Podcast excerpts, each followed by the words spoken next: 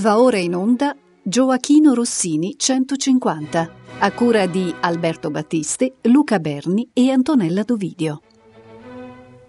Aureliano in Palmira. Presentazione di Daniele Carnini.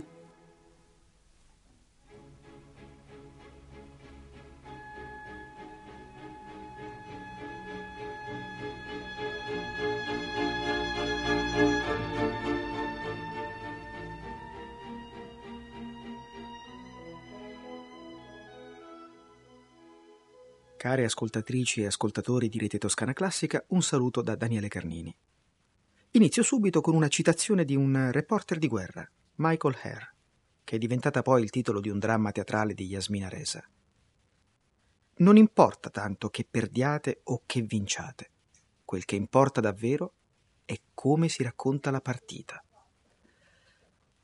La trama di Aureliano in Palmira è incentrata attorno a una serie di battaglie, a una guerra. Una guerra è una sanguinosa partita.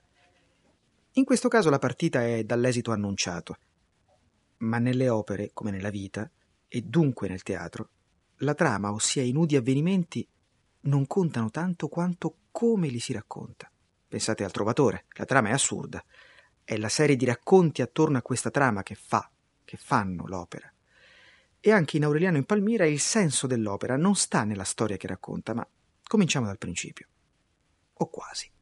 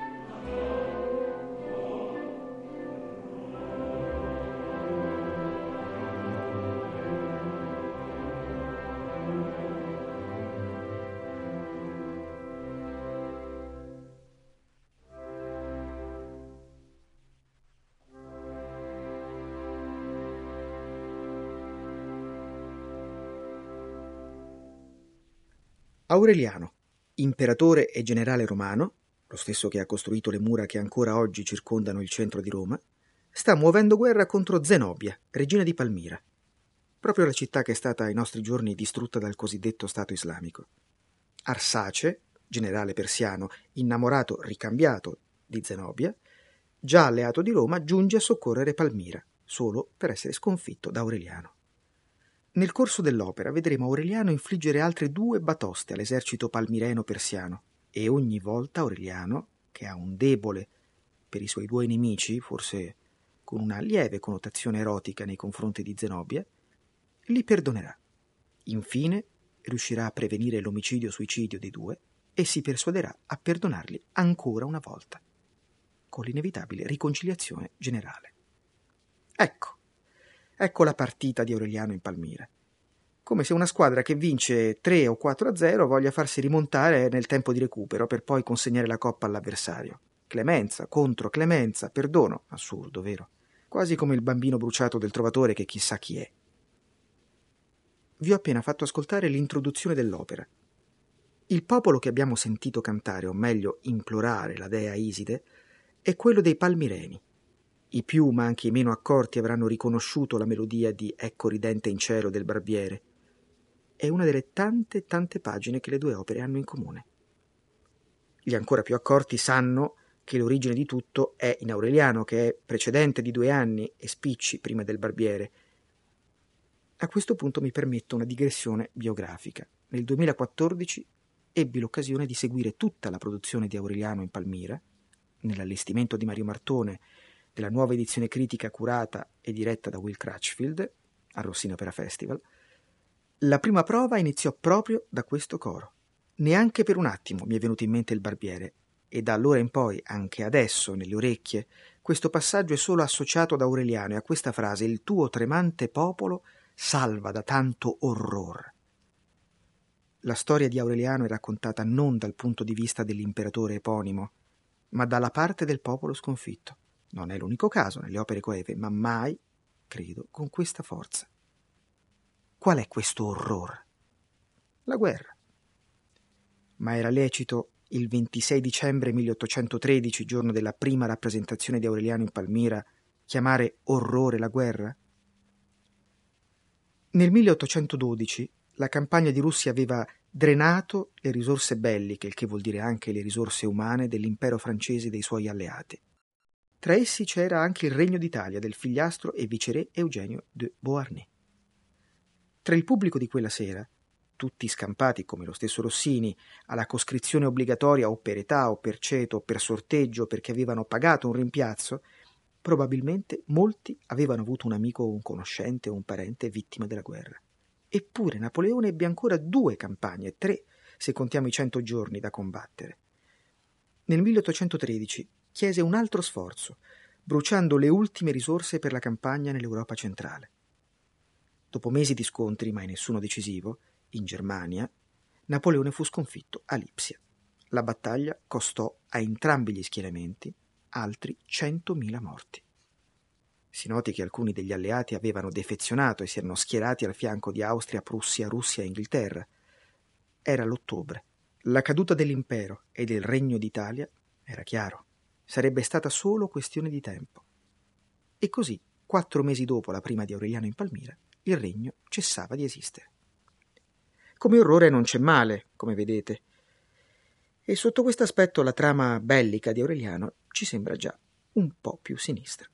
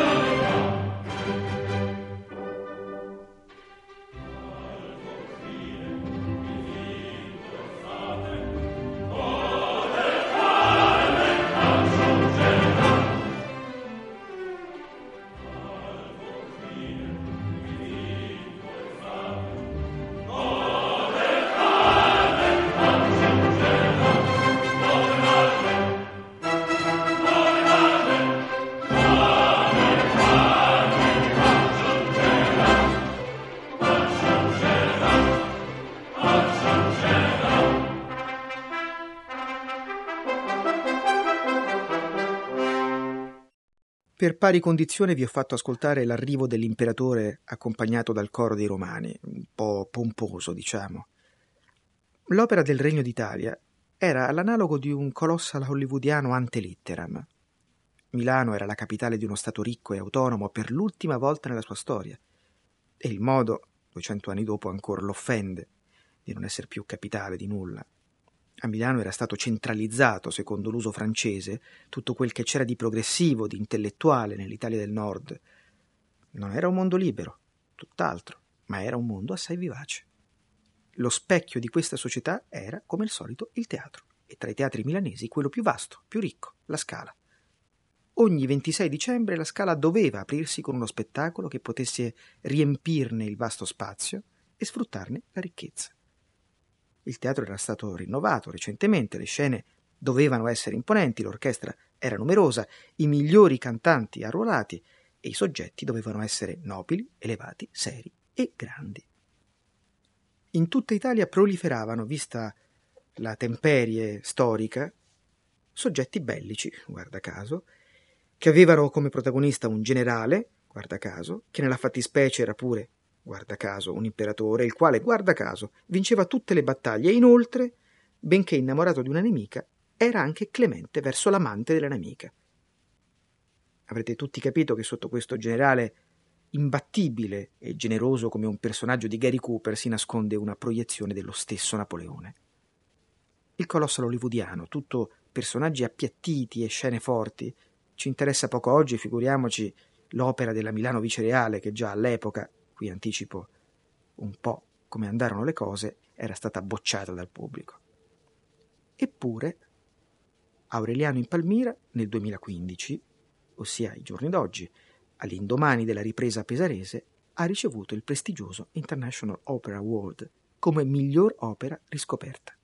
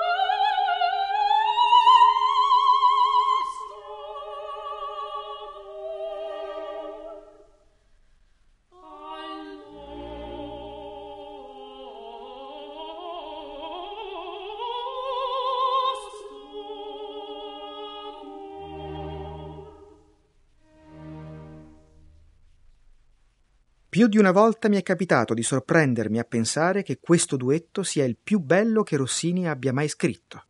Così Stendhal, che una volta tanto fu onesto e non disse di aver assistito ad Aureliano in Palmira, ma evidentemente aveva ascoltato questo duetto dell'introduzione, la cui parte finale abbiamo appena trasmesso, in qualche concerto. Lo cantano i rivali di Aureliano, Zenobia, prima donna, e Arsace, primo uomo, sull'eccezionalità di questo primo uomo torniamo più oltre. Quel che importa è che questo duettino Settum Mami è il primo di una lunga serie di duetti e duettini cantati dagli amanti durante l'opera. Si badi, Arsace e Zenobia non hanno alcun duetto espressamente definito tale. Eppure, questi due perdenti che si sdilinquiscono in frasi d'amore stanno dappertutto, nell'introduzione, come abbiamo sentito, nel finale primo e nel terzetto che quasi conclude l'opera.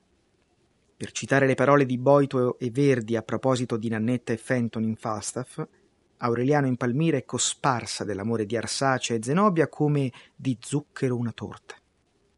Come abbiamo visto, addirittura per Demetrio e Polibio, ma come si può dire anche per Tancredi, la musa di Rossini era anche, se non soprattutto, gentile e malinconica, una musa cantabile.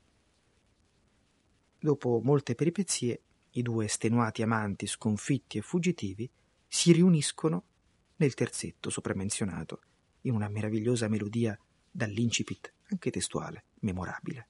Mille sospiri e lagrime. È notte e i violini disegnano nella penombra i due amanti che si riconoscono e si dicono che nessuno potrà separarli.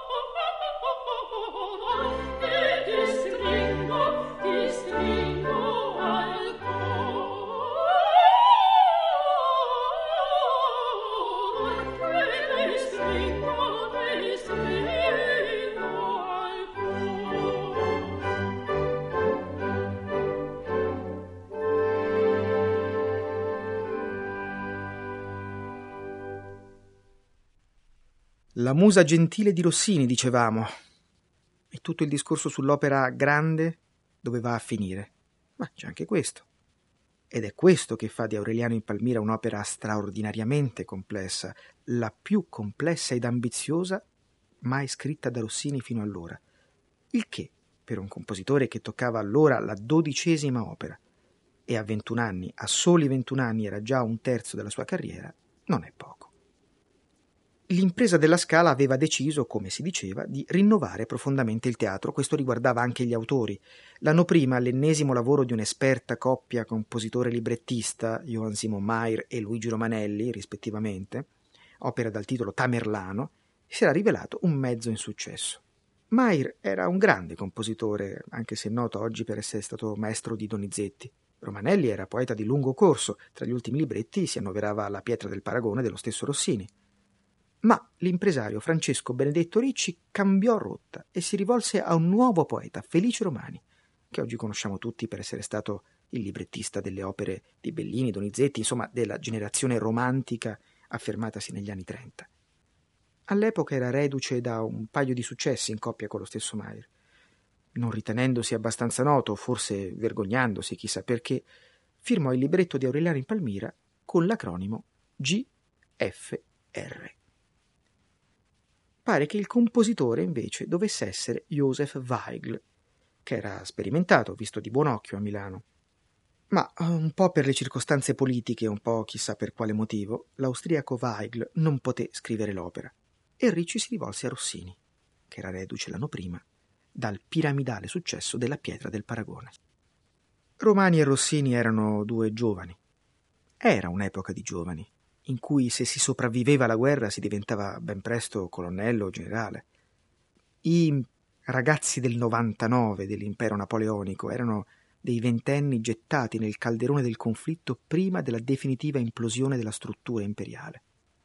Così come tutte le altre strutture totalitarie, prima di morire, si rivolgono ai giovanissimi, troncando nella vita oppure facendoli diventare definitivamente maturi. Ne abbiamo esempi tremendi anche nel secolo scorso in cui sta appena cominciato.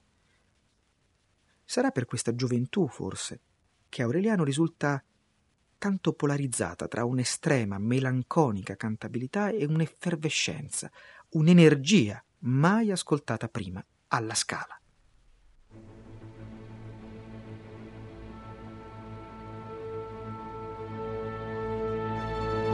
Yeah!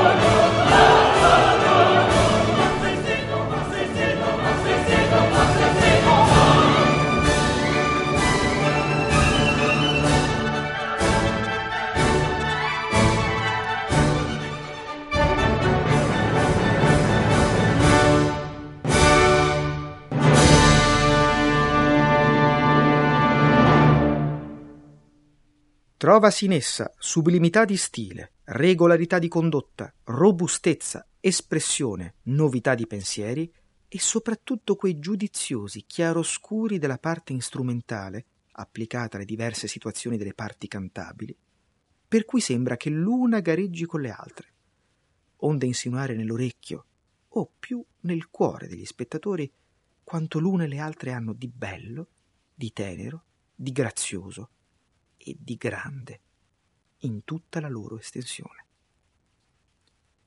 Anche la Gazzetta di Firenze, che vi ho appena letto, mm, nel 1816, aveva riscontrato in questa stessa opera il bello, il tenero, il grazioso e il grande, e anche la robustezza, ossia la saldezza formale, la regolarità di condotta, insomma, il massiccio, il colossale, il fragoroso e allo stesso tempo l'agile, il miniaturizzato, si tendevano la mano avete ascoltato la stretta del finale primo con cui si chiude il sipario. Che è successo finora per non perdere di vista la partita? Aureliano ha fatto prigioniero Arsace, Zenobia ha rifiutato l'offerta di pace di Aureliano e per liberare Arsace si dispone alla battaglia. Il finale primo si apre, l'abbiamo detto prima, con un duetto tra gli amanti. Aureliano li sorprende e tutti si minacciano guerra. Avrete notato la corrispondenza anche di questa musica con il barbiere non è cosa sorprendente, anche la sinfonia del Barbiere è esattamente la stessa di Aureliano, eh, dopo essere stata riscritta per Elisabetta, regina d'Inghilterra, il che la dice lunga sulla qualità della musica di Aureliano. Il maggior prestito è però questo qui.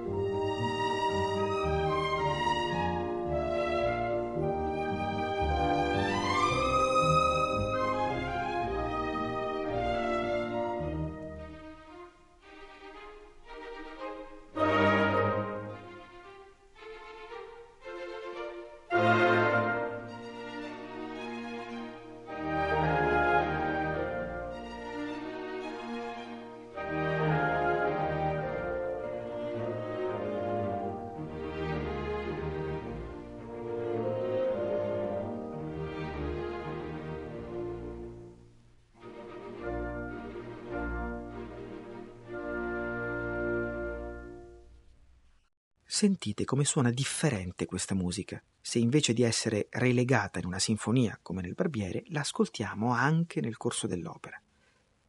È l'introduzione di quella che si chiama una gran scena.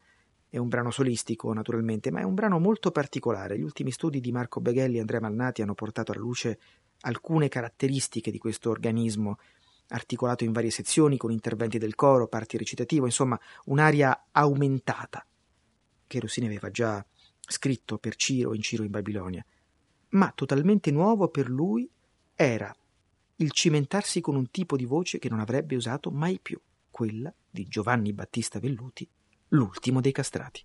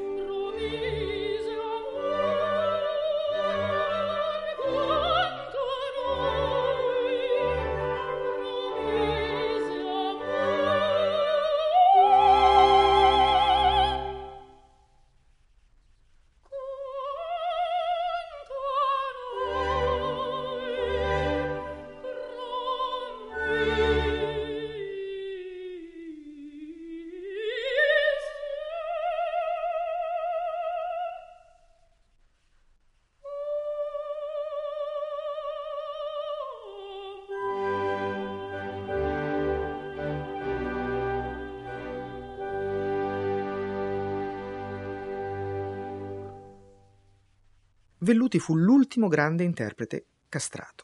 Interprete, appunto. Ci sono tante leggende sui castrati e una leggenda su Velluti che avrebbe cantato, o meglio aggiunto, tante agilità, tante note abusive nella partitura rossiniana, che Rossini si sarebbe sentito obbligato da allora in poi a scrivere per esteso le fioriture. Un'altra leggenda minore di OGD è che bisognerebbe avere un castrato per cantare questa parte, ma quantomeno un falsettista, contraltista, chiamatelo come volete. Bene, anche all'epoca, praticamente il giorno dopo che Velluti terminò il primo ciclo di rappresentazioni di Aureliano, il ruolo di Arsace fu interpretato da una donna. Non c'era questa fissazione sul timbro dei castrati, non c'era questa fascinazione, almeno in Italia. Velluti era appunto un grande interprete, bell'uomo, un cantante naturalmente agguerritissimo dal punto di vista tecnico, ma la cui vena non era la pirotecnia, era piuttosto l'elegia. Era l'espressione, diremmo, proto-romantica di sentimenti d'amore per la prima donna, di guerriero perseguitato dalla sfortuna. Non era insomma un virtuoso che facesse note a mitraglia. La parte di Arsace però evidentemente presentò qualche problema, poiché nelle riprese dell'epoca, ad opera dei più grandi mezzosoprani, anche se mezzosoprano all'epoca non esisteva, fu più volte accorciata e modificata. Ma insomma, la leggenda è falsa. Il cast della prima era, velluti a parte, agguerritissimo, un soprano, quello sì virtuosistico, aveva il ruolo di Zenobia ed era Lorenza Correa. Nel ruolo di Aureliano, tenore, era previsto un altro giovanissimo, Giovanni David, figlio di un altro illustre tenore, Giacomo. Ma David si ammalò e in sua vece fu chiamato Luigi Mari, che lo stesso David, venuto a una rappresentazione, disse essere un salame. Un duetto tra lui e Velluti fu tagliato forse proprio per ovviare alle imperfezioni di Mari. La stessa opera, in genere, cioè l'opera in generale, come dimostrato la recente edizione critica, anche se non la stiamo ascoltando in questa puntata, Eh, la stessa opera fu abbreviata, dopo poche rappresentazioni ancora ridotta. Insomma, Aureliano fu un insuccesso, un fiasco, come Rossini ammise francamente disegnando alla madre sulla busta un vero e proprio fiasco, così da avvertirla prima ancora dell'apertura della busta. I motivi di un fiasco non sono mai univoci, tante incalcolabili circostanze possono determinarlo. Eppure Aureliano circolò lo stesso, malgrado la caduta del Regno d'Italia, malgrado i cambiamenti. E, come avete capito, la musica di Aureliano sopravvisse in Elisabetta e nel Barbiere.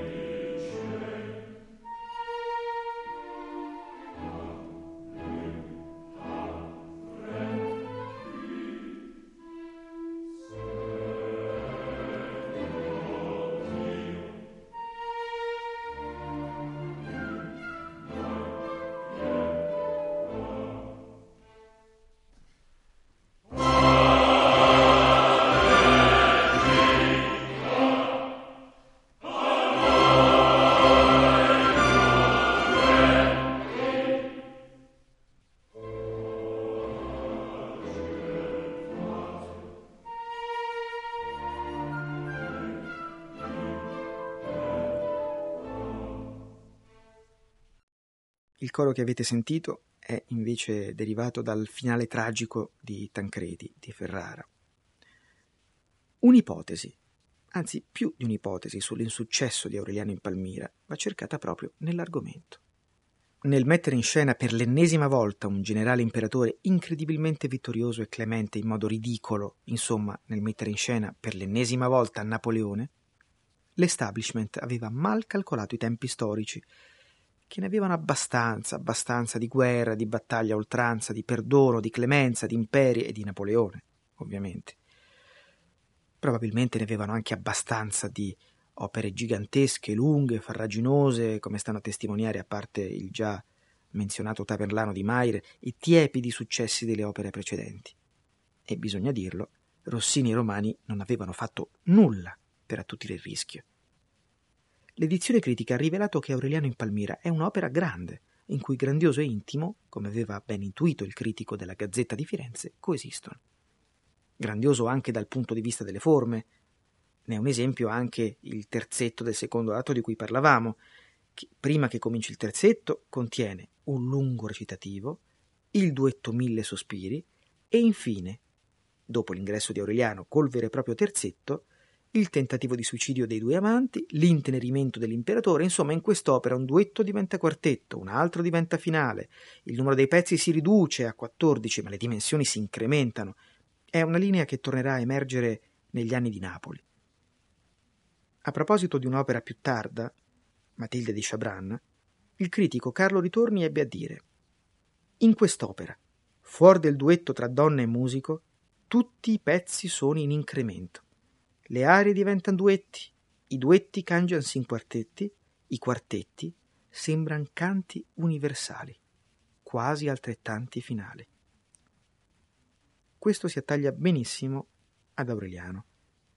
Il teatro alla Scala era, l'abbiamo detto tante volte, ma è bene averlo a mente, grandissimo e per l'occasione mondana più importante di tutta Italia, di cui il nostro Sant'Ambrogio dà solo una pallidissima idea, il compositore rovesciò sulle teste dei milanesi tonnellate di musica.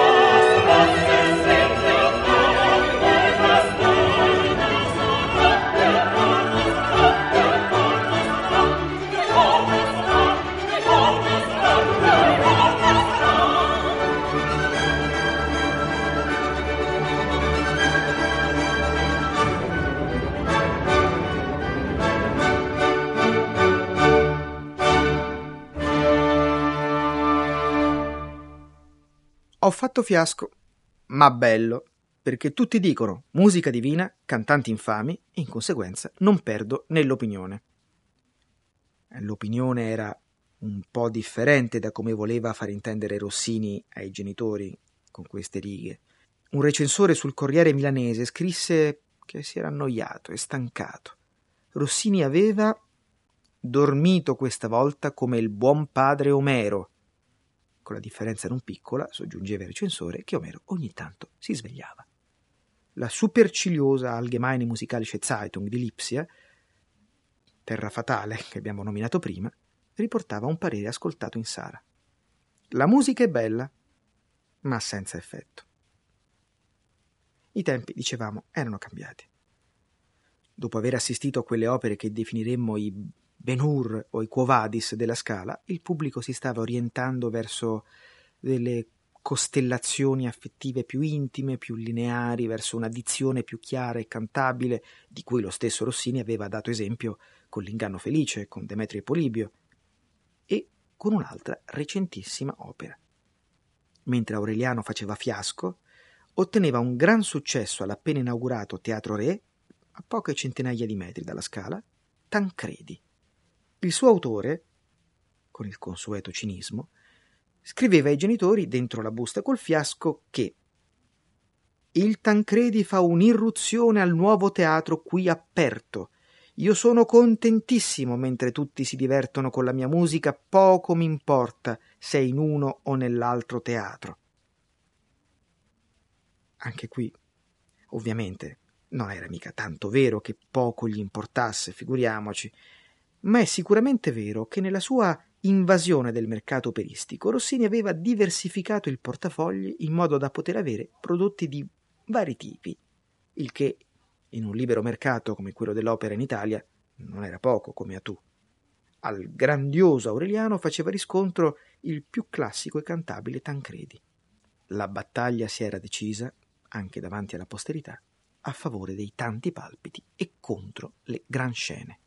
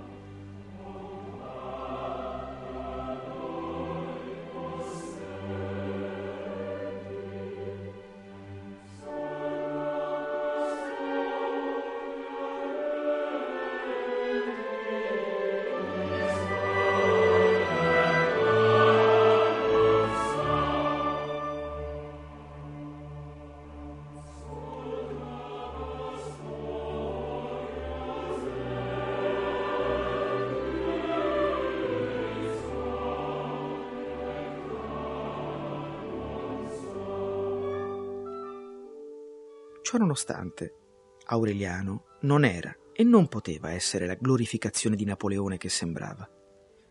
Come abbiamo cercato di far capire, ed è qui appunto l'importanza di come si racconta la partita, nell'opera è esorbitante lo spazio dato ai vinti.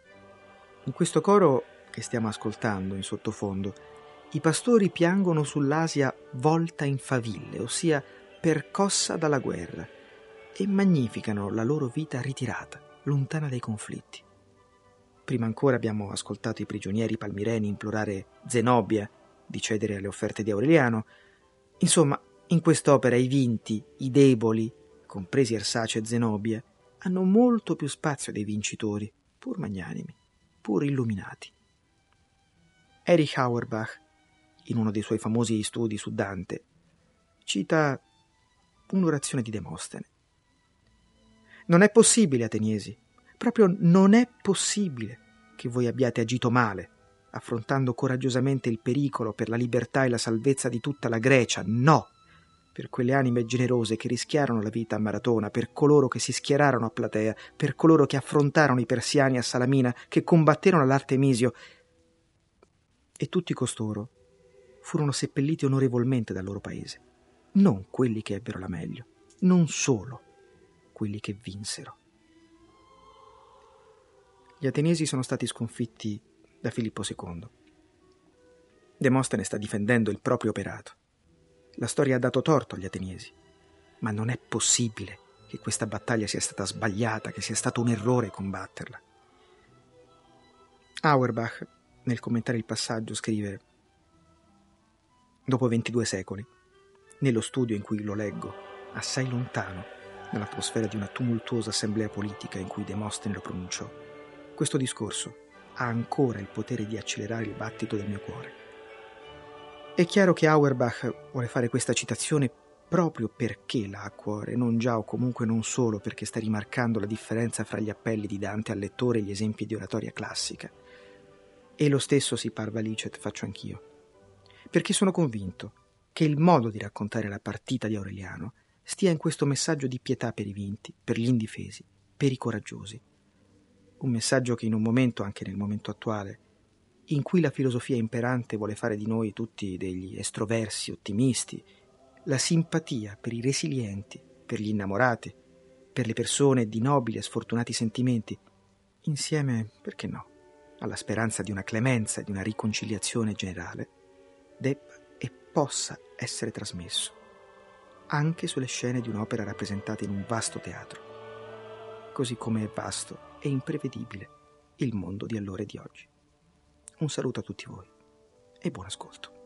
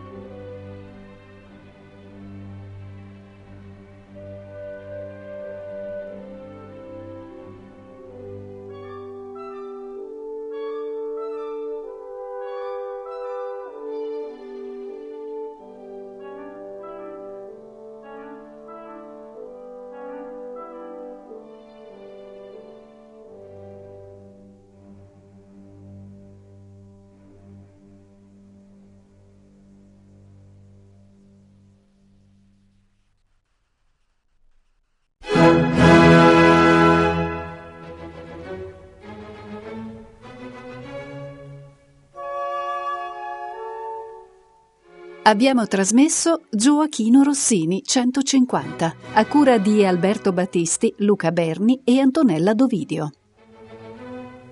Aureliano in Palmira. Presentazione di Daniele Carnini.